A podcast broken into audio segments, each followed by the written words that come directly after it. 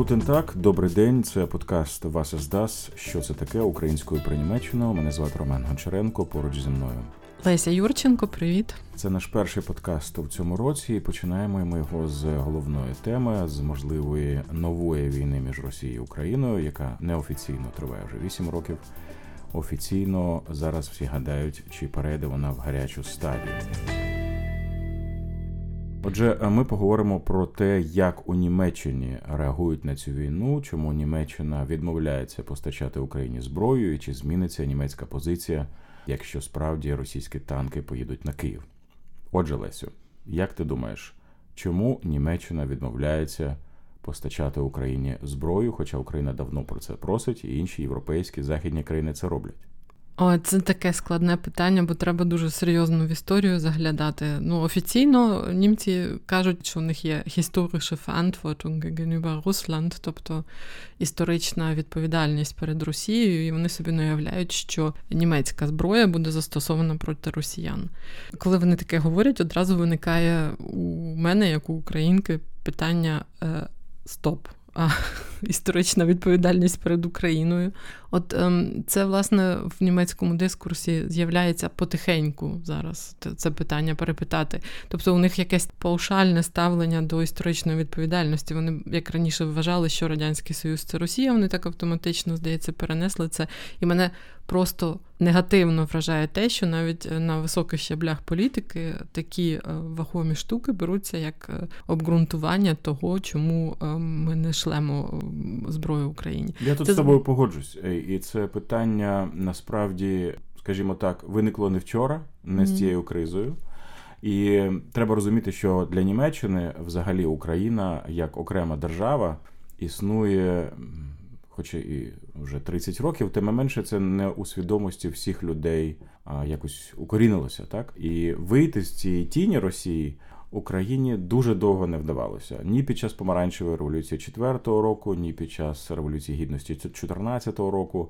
Україну все одно сприймали як маленьку країну поруч з Росією і частину Росії колишню. Тому і ця відповідальність історична, про яку ти говориш, вона є одна лише країна в світі. Е, номер один це країна Ізраїль, по відношенню до якої Німеччина каже, що це частина нашої державної політики підтримувати Ізраїль. Росія на другому місці, угу.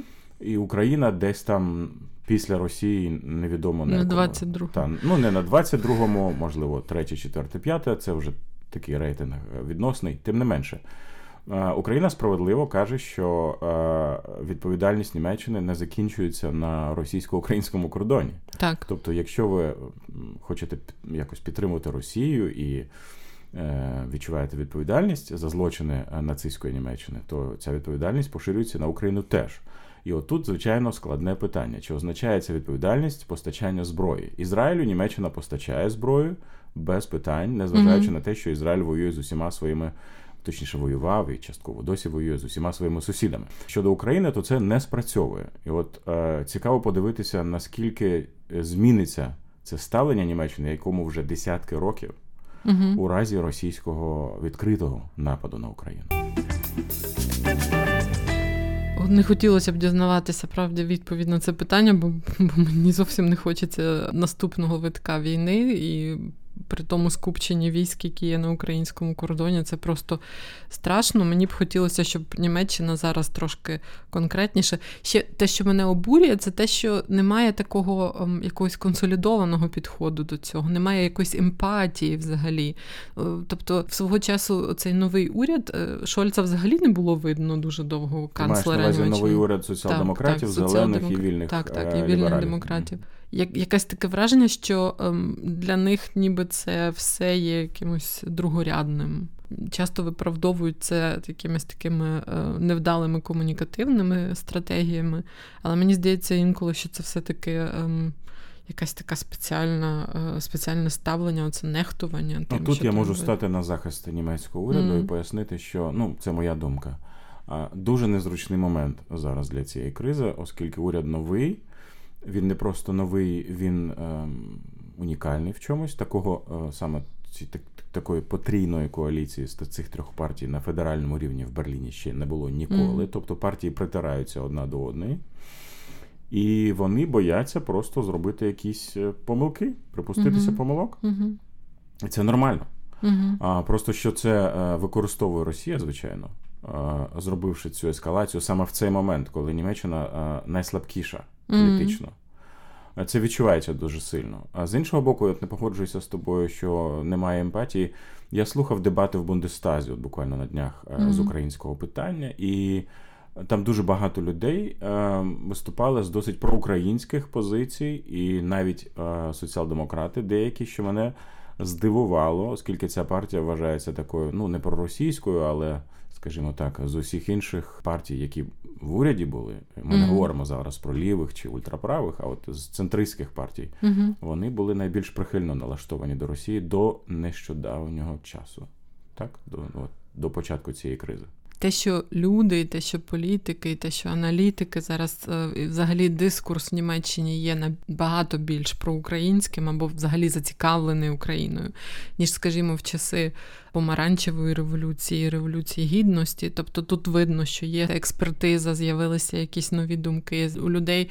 Так, емпатія є, але з точки зору керівництва країни то там нічого особливого не було видно. Все найгучніше, що ми почули від е, федерального канцлера Олафа Шольца, це було те, що він відповів, як він ото автоматично відповідає Шольцомат цей на питання: а що з Nord Stream 2, Він тоді сказав: для мене це залишається приватний економічний проект. Коли ти тут можеш, тут може весь Бундестаг е, емпатійно виступити і вдягти вишиванки, але коли федеральний канцлер е, стає і говорить таку штуку, то ти розумієш, що це комунікативний дизастр, просто абсолютна катастрофа. І я, е, чесно кажучи, той е, виступ після випадку з Шойнбахом і е, після реакції України і Ти маєш на увазі німецького очільника ВМС, який сказав, Фло... що Крим не повернеться, морського. і що Росія хоче поваги, і давайте дамо їй повагу. Mm, так.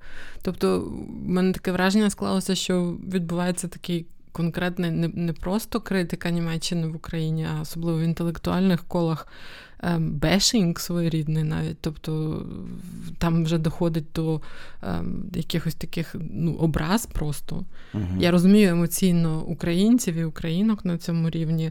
Мені, чесно кажучи, дуже образливо з Німеччини, тому що це з іншого боку ем, країна, яка все-таки досить багато для України робить в інших сферах. Угу. Давай пояснимо ще, поки mm-hmm. поки ми перейдемо до е, наслідків, як це змінить позицію Німеччини, до до аналізу ще повернемося, чому Німеччина не хоче. Я думаю, що тут причин насправді багато. Тобто, ми сказали, що це історична відповідальність, і вона там є про що говорити, над ній над нею можна працювати. Але я думаю, що тут іще міркування такі: перше, це Німеччина завжди і це теж пов'язано з історичною відповідальністю, намагалася робити ставку на дипломатію і дипломатію за зачиненими дверима. Саме тому Німеччина була шокована, коли в наприкінці минулого року Росія оприлюднила листування між міністерствами закордонних справ з приводу України і нормандського формату. Це був для Берліна шок. Я думаю, для Парижа теж.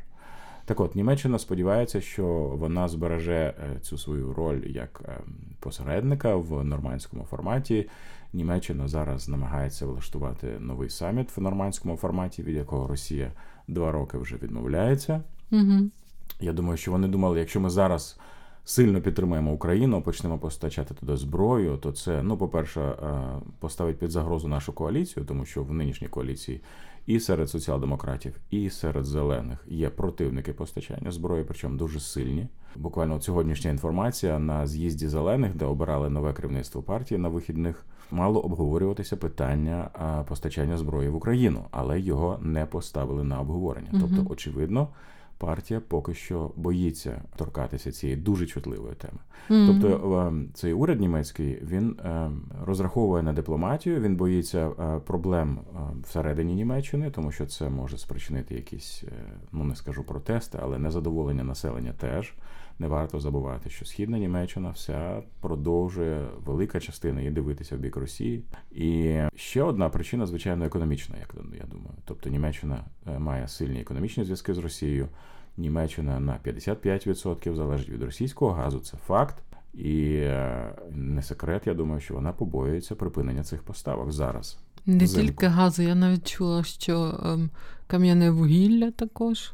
Ну і частково і нафта навіть, тобто дуже сильно залежність від е, цих фосильних. Тобто ми маємо ситуацію, коли Німеччина е, на піковій залежності від Росії, так. ця залежність буде зменшуватися е, там через 3-5 і тим більше 10 років, коли в Німеччині розбудовуватимуть ще далі зелену енергетику, тобто mm. вітер, вітер, сонце і решта. Mm-hmm. А зараз е, для Росії максимально вигідна е, констеляція, тобто така ситуація, коли на Німеччину можна тиснути.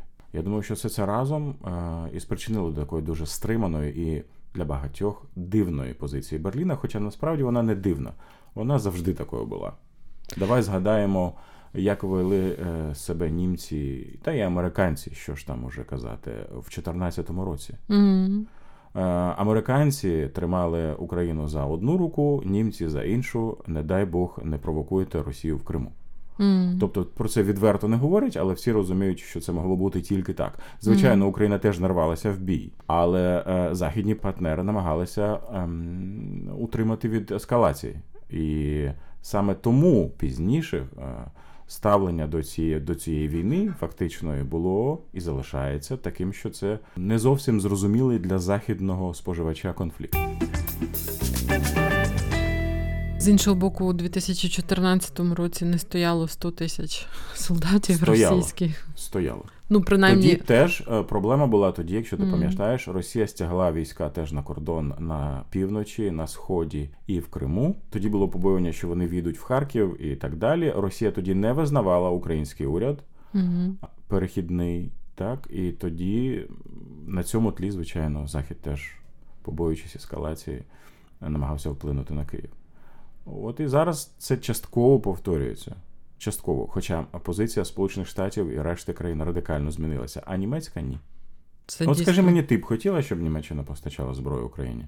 Я б хотіла, щоб Німеччина постачала зброю Україні, але можливо я зараз не одразу якісь е, ракетні установки. Я навіть не знаю, чи в Німеччині вони дуже в хорошій якості. Тут часто чути про Бундесвер і його озброєння в такому негативному тлі. Але ем, мені були жарти, до речі, Німеччина ж пообіцяла 5 тисяч шоломів в Україні надати. І ну таки пішли напівжарти, напівсерйозна інформація, що більше вона не могла надати, бо більше нема. Нема так. Я про те, що саме ця вся екіпіровка, е, технічні засоби для е, бачення там в темряві і так далі, це все з точки зору допомоги символічно воно важило б більше, якби воно в великих кількостях було і сильнішим е, сильнішим символом було б на підтримку України. Вони мають щось змінити, тому що взагалі нічого не казати, і казати, що ми просто за зачиненими дверима е, робимо дипломатію, це в сучасному світі вже не працює. Це, можливо, працювало в 70-80-ті роки, але, по-моєму, зараз це не працює. А з нормандським форматом взагалі не знаю, як буде в квітні вибори у Франції, так що побачимо, хто там стане на чолі держави. Це зараз за всіма цими ескалаціями непомітно якось так затихло ця дискусія про те, що е, Макрон він, в принципі, статистично ніби й непогано стоїть, а насправді невідомо взагалі, хто там е, буде у них е, на чолі держави. До речі, я про Францію взагалі в загальнонімецькому, в загальноукраїнському дискурсі теж дуже мало чую. А це дуже цікава штука, тому що це також одна з дуже важливих країн Європейського Союзу. Ну, з Францією в Україні є договори на будівництво кораблів. Тобто Франція допомагає не танками, звичайно, не літаками, але е, там зовсім інша співпраця.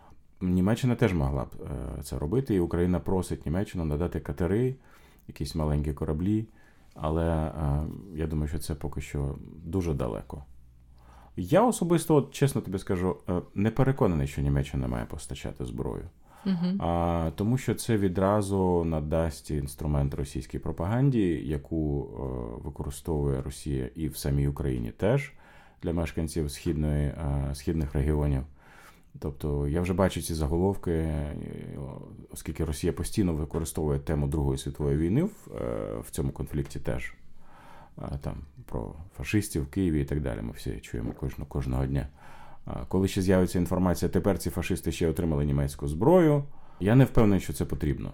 Німеччина могла б набагато більше допомагати е, економічно тиснучи на Росію. Ну, це моя особиста думка. От навіть заява про те, що Німеччина перегляне свій імпорт з Росії газу, просто перегляне. Тобто не скаже, що ми скасовуємо чи скорочуємо. Угу. Ми переглянемо, ми починаємо перегляд. Те, що англійською називається open-end. Тобто, угу. як там буде, подивимось. Уже сама ця заява, я думаю, остудила б деякі голови в Москві. Можливо, я помиляюся, от, але мені так здається. Тому я б швидше виступав за економічну і дипломатичну підтримку, яку Берлін має надавати, але це має робитися більш активно угу. і е, краще пояснювати світові і Україні теж. Що відбувається, а так мовчання канцлера е, Олафа Шольца нового, який, якщо я не помиляюся, досі не подзвонив Зеленському і не висловився з цієї точки зору.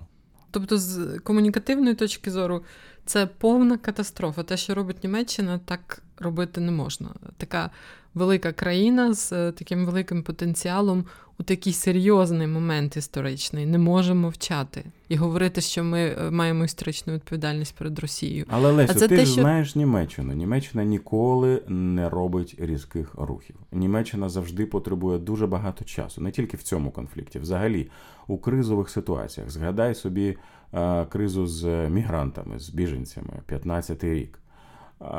Німеччина показала, що вона не здатна швидко реагувати в кризових ситуаціях. У нас зараз теж саме. Просто криза дипломатична, військова, угу. але швидкої реакції нема. Ми бачимо, як не спрацьовують е, ті, хто має за це відповідати. Я це все дуже добре розумію. Я тобі розповідаю про те, що хотілося б бачити в сучасному світі, де дуже миттєва комунікація е, і, взагалі, всі ці пункти комунікаційні, які втрачаються в такий спосіб, вони е, вони десь е, аукнуться, так би мовити, дуже швидко в економічному плані, в стратегічних якихось речах. Тобто, це не можна фернахлясіга, не можна це все якось списувати на нуль. А у мене таке враження здається, що Німеччина ще не досягла цього рівня комунікації, який потрібен в цій ситуації, і е, відбувається щось на кшталт того, що завжди відбувається. Тут я з тобою погоджуюся абсолютно. Тобто, е, те, що економічні важелі повинні застосовані бути всі, то це зрозуміло. Але з економічної точки зору ми маємо в цій кризі зараз тільки одне висловлювання канцлера про е, приватний економічний проєкт Nord Stream 2. Це повна катастрофа.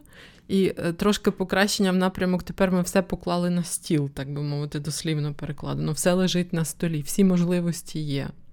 Які можливості? Ну, скажіть хоч одну можливість тоді. Паралельно йдуть е, заяви навіть з опозиції, з християнсько-демократичної опозиції, про те, що е, такий важливий важіль, як заборона користування свіфтом системою оплати, Е, теж е, ми не дуже хочемо на це все дивитися. Тобто, для якось так це ж і нам зашкодить. Тобто, в якийсь момент треба сказати дійсно, на якому ти боці, з ким ти взагалі. Так не може бути, як це відбувається зараз. Така велика, знову ж таки, я повторюся, така велика і впливова все ще в Європі країна. Не знаю, чи вона буде впливовою після цієї кризи. Вона не може себе так поводити. Ви слухаєте вас із ДАС. Що це таке? Подкаст українською про Німеччину Лесі Юрченко, Роман Гончаренко. Лесю, от у мене таке враження, що ми стаємо свідками таких історичних тектонічних сувів в усьому світі, в Європі і в Німеччині теж. Тобто, якщо цей поїзд рухатиметься далі, туди, куди його веде президент Росії Путін, я думаю, що ми побачимо зміни і німецької позиції. Просто ці зміни відбуваються дуже повільно. Тому моє враження особисте, що з часом і німецька позиція по відношенню mm-hmm. до Росії, яка була починаючи з 45-го року, а деякі аспекти їм уже століття навіть, mm-hmm. це все зараз починає сильно сильно тріщати. Але оцей тріск він повинен доноситися до України. Я знову ж таки я е, сиджу на своїй позиції про те, що треба це пояснювати, треба сказати українцям, де ми, де ми знаходимося, що ми робимо. Тому що те, що виходить зараз, це не може так бути. Те, що ми є свідками історичних подій, то це, звісно, такого масштабу загроз і такого масштабу. Е, Е, взагалі подій, мабуть, це було тільки в 30-х Знаєш, щось мені підказує, що можливо е, Німеччина ще зіграє свою роль, можливо, вирішальну в цьому конфлікті. І саме зважаючи вирішальну в якому, вирішальні, вирішальні в якому сенсі. саме зважаючи на її історію в відносинах між Росією і Німеччиною mm. під час е, Другої світової, я думаю, що ми побачимо, що, ну, мовно кажучи, Шольц зустрінеться з Путіним і зупинить е, ескалацію. Можливо, навіть це зробить не Шольц, а Ангела Меркель, угу. яка вже як колишній канцлер втрутиться в дипломатичні переговори. Почнеться бетл колишніх канцлерів. Поїде в Москву Рок. і скаже Володимире Володимировичу, давайте закінчувати. От от щось мені підказує, що такий варіант не можна виключати. Mm. І що Москві хотілося б навіть, щоб було так. Не знаю. Дуже складна ситуація. Ангела Меркель.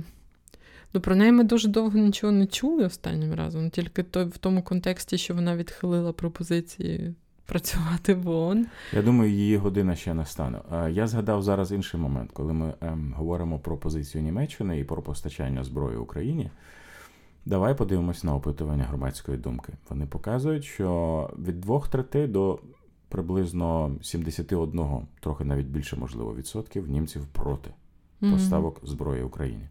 Тобто, відмовляючись це робити, уряд дивиться на це теж, що громадяни mm-hmm. Німеччини цього не хочуть. Mm. А, І насправді це не дивна позиція, тому що німці взагалі е, ну, цей пацифізм післявоєнний, він насправді дуже глибоко вкорінений в суспільстві.